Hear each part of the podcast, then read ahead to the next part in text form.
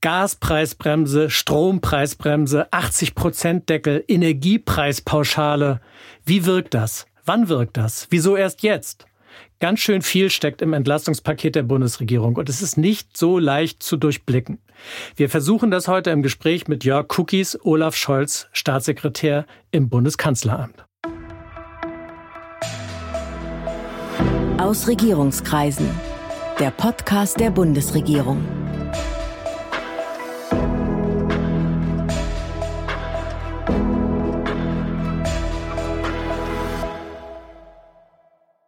Hallo, willkommen zu Aus Regierungskreisen, dem Podcast der Bundesregierung. Ich bin Sven Siebert, ich bin Gastgeber dieses Podcasts und heute habe ich Jörg Cookies zu Gast. Er ist Staatssekretär im Bundeskanzleramt und da für Wirtschafts-, Finanz- und Klimapolitik sowie für die Europapolitik verantwortlich. Er ist schon zum zweiten Mal hier. Im Sommer haben wir uns über den G7-Gipfel unterhalten. Heute geht's um das Entlastungspaket der Bundesregierung. Guten Tag, Herr Cookies. Guten Tag. Herr Cookies, ich habe gerade Post bekommen von meinem Stromanbieter. Die teilen mir freundlich mit, dass sich meine Abschlagszahlungen ab 1. Januar verdoppeln. Viele Menschen bekommen gerade solche Briefe von ihren Energieversorgern. Da sind die geplanten Preisbremsen doch noch gar nicht berücksichtigt, oder? Das nehme ich an, ja. Die Gesetzgebung ist ja noch am Laufen. Von daher gibt es ja auch keine gesetzliche Grundlage, dass die jetzt schon mit reingenommen werden könnten. Also von daher ist das nicht weiter erstaunlich. Das heißt, wenn am Ende wirklich abgerechnet wird, dann kommt es wahrscheinlich nicht ganz so schlimm, wie mir mein Versorger gerade angekündigt hat. Ja, genau. Also wir haben ja ähm, ausgemacht auf der einen Seite, dass der Dezemberabschlag, der jetzt bald eingezogen wird, erlassen wird. Da ist die Gesetzgebung ja schon gelaufen. Das heißt, das wird bald als positives Ereignis kommen. Das heißt, ich muss einen Monat gar nichts bezahlen. Genau. Wenn Sie direkt Kunde bei einem äh, Versorger sind, dann müssen Sie im Dezember den Abschlag nicht bezahlen. Ähm, wenn Sie Mieter sind und an der Zentralheizung hängen, dann wird der Dezemberabschlag, den der Vermieter bezahlt, ihrem Betriebskostenkonto gutgeschrieben. Und die größere Entlastung über die Gas- und Strompreisbremsen, die laufen dann ab März, werden aber rückwirkend ab Januar dann zurückgerechnet. Diese Entlastung ganz grob, wie funktionieren die? Wie funktioniert es mit dem Deckel und wie funktioniert es mit dieser 80-Prozent-Grenze? Also Sie bekommen ganz vereinfacht gesagt auf 80 Prozent ihres Verbrauchs in der Referenzperiode, das ist im Prinzip das vorherige Jahr, einen Rabatt gutgeschrieben, der sich berechnet aus dem Arbeitspreis minus dem Preis, auf den es runter subventioniert wird, von 12 Cent. Das heißt, Sie bekommen einen fixen Rabatt, der ist völlig unabhängig von Ihrem Verbrauch und den bekommen Sie gut geschrieben.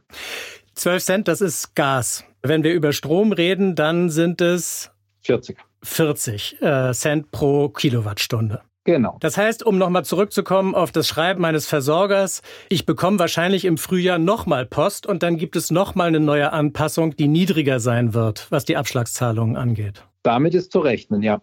Die Mitteilung der Vermieter, die Preiserhöhungen der Versorger das ist doch irreführend gewesen. Das hat doch sicher viele Menschen beunruhigt oder verärgert. Die tatsächlichen Preise werden doch voraussichtlich niedriger sein, oder? Hätte man die Bremsen da nicht früher starten müssen? Ja gut, wir können natürlich nur auf äh, die Sachen reagieren. Wir arbeiten ja schon in, im Rekordtempo. Wir sind sehr schnell unterwegs gewesen, auf der einen Seite den Koalitionsausschuss zu diese Regelung grundsätzlich zu beschließen. Dann haben wir ja sehr schnell die Kommission der Expertinnen und Experten einberufen. Die hat in enormem Tempo getagt und beratschlagt, hat uns Empfehlungen gegeben und diese Empfehlungen mussten wir noch in Gesetz umsetzen. Also von daher sind wir wirklich mit rekordverdächtigem Tempo unterwegs und jetzt müssen wir auch noch die ganzen Regeln mit dem Bundestag beraten und beschließen. Dafür gibt es ja auch gewisse Fristen, die vorgesehen sind. Es gibt eine Beteiligung der Öffentlichkeit, der Verbände. Von daher ist das in einem demokratischen Entscheidungsfindungsprozess unvermeidlich, dass ein bisschen Zeit ins Land geht. Aber wir, sind, wir nutzen wirklich alle Beschleunigungsmöglichkeiten aus. Das heißt, aus Ihrer Sicht, es geht einfach nicht schneller. Wir haben alle Möglichkeiten der Fristverkürzung und so weiter ausgereizt. Die Kommission der Expertinnen und Experten hat endlose Nacht- und Wochenendsitzungen eingelegt, um so schnell wie möglich zu einer Lösung zu kommen. Und wir haben ja die von uns gegebene Frist im Dezember den Abschlag zu erlassen und dann ab dem Anfang des Jahres eine Regelung, die längerfristig wirkt, haben wir ja eingehalten. Noch mal ganz kurz, es geht ja nicht nur um die Gaspreisbremse und die Strompreisbremse, sondern es gibt noch eine Reihe von anderen Entlastungen. Vielleicht müssen wir das irgendwie auch noch mal ganz kurz erklären, wenigstens stichwortartig. Na gut, äh, die Bundesregierung hat ja ähm, drei umfassende Pakete vorgeschlagen. Der Bundestag hat die beschlossen. Ähm, da gibt es ganz viele Entlastungen von der 300 Euro Pauschal.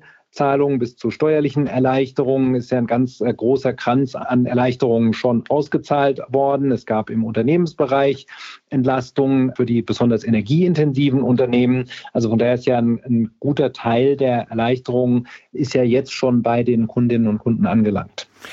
Wir haben es gerade schon gesagt, einerseits heißt es immer so schnell wie möglich, so schnell wie möglich, schneller, schneller, schneller. Andererseits gibt es jetzt natürlich die Kritik auch von der Opposition, die Sache sei mit heißer Nadel gestrickt, das funktioniere alles so nicht und das sei auch nicht rechts- oder verfassungsfest. Was sagen Sie dazu? Na gut, die Opposition muss halt sagen, welche Variante sie gerne hätte. Entweder wir sollen schnell sein, dann ist aber der Vorwurf, der mit zu heißer Nadel gestrickt, etwas unglaubwürdig, oder wir müssten uns mehr Zeit lassen, aber dann kommt garantiert die Kritik, dass wir nicht schnell genug fertig sind. Also von daher, ähm, wir tun alles, um möglichst sorgfältig zu sein, aber natürlich auch schnell zu sein, weil die Belastung der Bürgerinnen und Bürger findet ja jetzt statt. Von daher haben wir, wenn wir Zweifel hatten, immer dafür gekämpft, möglichst schnell fertig zu werden. Geht es nur um sozusagen finanzielle Entlastung oder geht es auch um sowas wie gesellschaftlichen Frieden? Nee, es geht um soziale Balance. Ich meine, die Bürgerinnen und Bürger sind natürlich sehr stark betroffen von den ansteigenden Energiepreisen, die Wettbewerbsfähigkeit unserer Volkswirtschaft. Viele Arbeitsplätze sind betroffen, dass in anderen Regionen der Welt Energie günstiger ist. Also von daher ist es völlig klar, dass es natürlich an die Kernbestandteile unserer Wettbewerbsfähigkeit, unserer sozialen Friedens geht. Das ist ja völlig klar. Energiekosten treffen von Verbraucherinnen und Verbraucher zu Unternehmen fast alle in Deutschland. Hat mal jemand am Anfang dieses Prozesses gesagt, wir müssen da was tun, sonst fliegt uns der Laden auseinander? Ja, so drastisch würde ich es jetzt nicht formulieren, aber natürlich sehen wir und bekommen ja ganz viele Zuschriften von kleinen Unternehmen, von großen Unternehmen, von Bürgerinnen und Bürgern, dass wir schon merken, dass die Preissteigerungen, die betreffen ganz, ganz viele und ähm, sehr grundlegend. Also von daher würde ich schon sagen, wir, wir spüren, dass das Thema eine ganz breite Bevölkerungsmehrheit erreicht. Und in Umfragen haben ja bis zu 80 Prozent der Bürgerinnen und Bürger angegeben, dass die steigenden Energiepreise, die steigende Inflation die Hauptsorge ist. Also von daher muss man diese Sorgen schon sehr, sehr ernst nehmen. Wir haben auch Zuschriften bekommen. Wir haben im Netz gefragt, was die Menschen beschäftigt. Und da gibt es eine ganze Menge Stimmen, die sagen, das ist doch alles Blödsinn, das ist überflüssig. Wir sollten lieber wieder Energie aus Russland beziehen und mit diesen Sanktionen aufhören. Na gut, die Entscheidung, nach Deutschland kein Gas mehr zu liefern, ist von Herrn Putin getroffen worden. Die ist nicht von uns getroffen worden. Also von daher ähm, müssen wir uns darauf vorbereiten. Und wir sind heilfroh, dass wir uns intensivst darauf vorbereitet haben. Seit letztem Dezember hat Bundeskanzler Scholz eine Taskforce eingerichtet, die sehr intensiv daran gearbeitet hat, dass genau das passiert ist, was alle für unmöglich gehalten haben, nämlich A, dass unsere Speicher zu nahezu 100 Prozent gefüllt sind, was es noch nie gegeben hat, und dass B, wir in wirklich weltrekordverdächtigem Tempo eine Infrastruktur gebaut haben, die es uns erlaubt, alternative Bezugsquellen für Gas zu erbauen. Die ersten Schiffe laufen in wenigen Wochen in deutsche Häfen in Wilhelmshaven und in Brunsbüttel ein. Energie sparen müssen wir aber trotzdem. Und das tun die Bürgerinnen und Bürger, die Industrie. Also die Zahlen des äh, Gasverbrauchs sind deutlich niedriger als in den Vorjahren, obwohl wir bisher eine Rezession noch vermeiden konnten. Wie viel kostet das alles? Sie sehen ja an den äh, Vergleichen, dass wir uns bei den Energiekosten irgendwo in der Größenordnung Verdopplung bis Vervierfachung der Preise, je nachdem, welche Referenzperiode man wählt. Also von daher ist die Tatsache, dass die Bundesregierung von den Programmen in den Entlastungspaketen 1 bis 3 95 Milliarden Euro, in dem jetzigen Entlastungspaket 200 Milliarden Euro, das sind Zahlen, die nicht zufällig gewählt wurden. Also von daher, wenn Sie eine Zahl haben wollen, dann müssen Sie die 200 und die, 2, und die 95 der Pakete Pakete zusammenzählen, dann haben sie einen groben Anhaltspunkt. Aber natürlich ist es klar, dass das nicht eins zu eins die volkswirtschaftlichen Auswirkungen ähm, abdecken kann. Von daher gehen wir aber schon davon aus, dass das einen Großteil der Belastungen abdecken kann. Das heißt, mal wieder werden Schulden an die nächste Generation weitergegeben, oder? Ist das gerecht? Ist das gerecht im Sinne der Generationengerechtigkeit? Ja, die Frage ist ja immer, was ist die Alternative? Wir ja. gehen aus, wenn wir nichts getan hätten, wären wir in eine sehr, sehr tiefe Rezession gegangen. Auf der einen Seite, wenn wir nicht die vielen Milliarden investiert hätten, um unsere Speicher zu füllen, auch von staatlicher Seite unterstützt, wenn wir nicht die vielen Milliarden genutzt hätten, um im Rekordtempo alternative Bezugsquellen für Gas zu erschließen, wenn wir die Industrie nicht über den Winter gebracht hätten mit Unterstützungsmaßnahmen, dann wäre unsere Wirtschaft in eine sehr, sehr tiefe Rezession gegangen. Und wir gehen davon aus, dass die Kosten davon auch die zukünftigen Generationen wesentlich schärfer belastet hätten, weil natürlich in jeder Rezession auch Sachen wie Steuereinnahmen runtergehen und Ausgaben für Kurzarbeitergeld und Arbeitslosengeld und Sozialversicherung nach oben gehen. Also von daher gehen wir schon davon aus, dass die Entlastungspakete sehr kluge Investitionen sind, die Schlimmeres verhindert haben. Und die Maßnahmen im Einzelnen, da gibt's ja auch Kritik, das sei nicht gerecht. Wer bisher schon sparsam gewirtschaftet hat, wer bisher schon Energie gespart hat, der bekommt jetzt weniger Hilfe, weil er die sozusagen die auf die 80 Prozent möglicherweise gar nicht kommt. Ist das ein Konstruktionsfehler? Naja, also ich finde, die Kommission der Expertinnen und Experten hat uns sehr kluge Ratschläge gegeben und hat sehr kluge, auch ökonomisch durchdachte ähm, Vorschläge gemacht, die auf der einen Seite die Preise unter Kontrolle halten, aber auf der anderen Seite auch die Sparanreize geben. Also ja. die Tatsache, dass wir verbrauchsunabhängige Rabatte geben, hat eine unheimliche Wirkung, weil die Menschen, die sogar mehr als 20 Prozent einsparen können, sogar ihre gesamte Gaskostenrechnung reduzieren können, obwohl die Preise deutlich gestiegen sind, wenn man also deutlich mehr als 20 Prozent einsparen kann. Also von daher sind die Anreize schon richtig gegeben. Wir wollen aber trotzdem schauen, dass wir eine soziale Ausgewogenheit bekommen. Von daher ist ab relativ hohen Einkommensgrenzen ähm, auch eine Versteuerung der der Rabatte, die man erhält, auch erforderlich. Das betrifft vor allem die hohen Einkommensschichten ähm, in wachsendem Ausmaß. Also von daher versuchen wir natürlich alles zu tun, um auch soziale Ausgewogenheit zu bekommen. Aber es ist völlig klar, dass Sie mit einem solchen Instrument natürlich nicht in jedem Einzelfall volle Gerechtigkeit herstellen können. Wie viel muss man verdienen, damit man die Hilfen auch versteuern muss?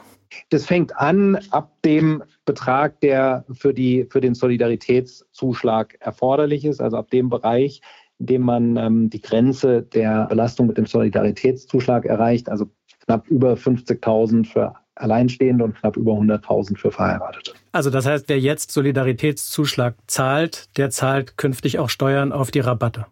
Genau, und das ist ungefähr 10 Prozent der Bevölkerung.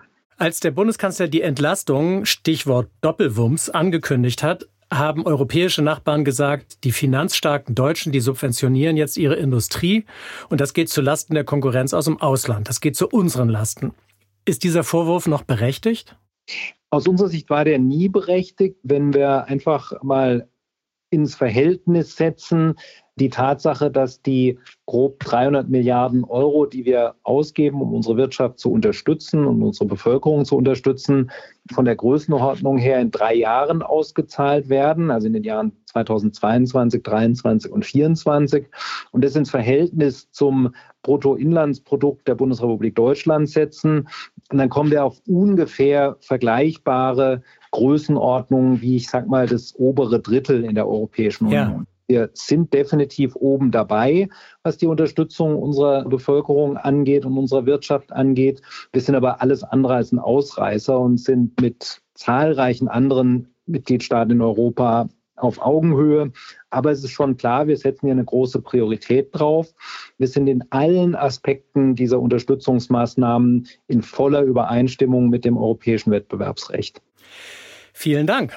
Das war Jörg Cookies. Vielen Dank für das Gespräch. Vielen Dank. Wer das alles nochmal nachlesen will, weil es kompliziert ist, der kann das auf bundesregierung.de tun. Da gibt es umfangreiches Informationsmaterial über das Entlastungspaket. Und wer wissen will, wie es um die Energieversorgung steht und um die Sparbemühungen, der kann nochmal unseren Podcast mit Klaus Müller, dem Chef der Bundesnetzagentur, anhören. Und demnächst geht es natürlich hier weiter mit weiteren Gesprächspartnerinnen und Gesprächspartnern aus der Bundesregierung. Und ich hoffe, Sie als Zuhörerinnen und Zuhörer sind dann wieder dabei. Das war aus Regierungskreisen, der Podcast der Bundesregierung. Mehr Informationen zur Politik der Bundesregierung finden Sie auf bundesregierung.de und auf unseren Social-Media-Kanälen.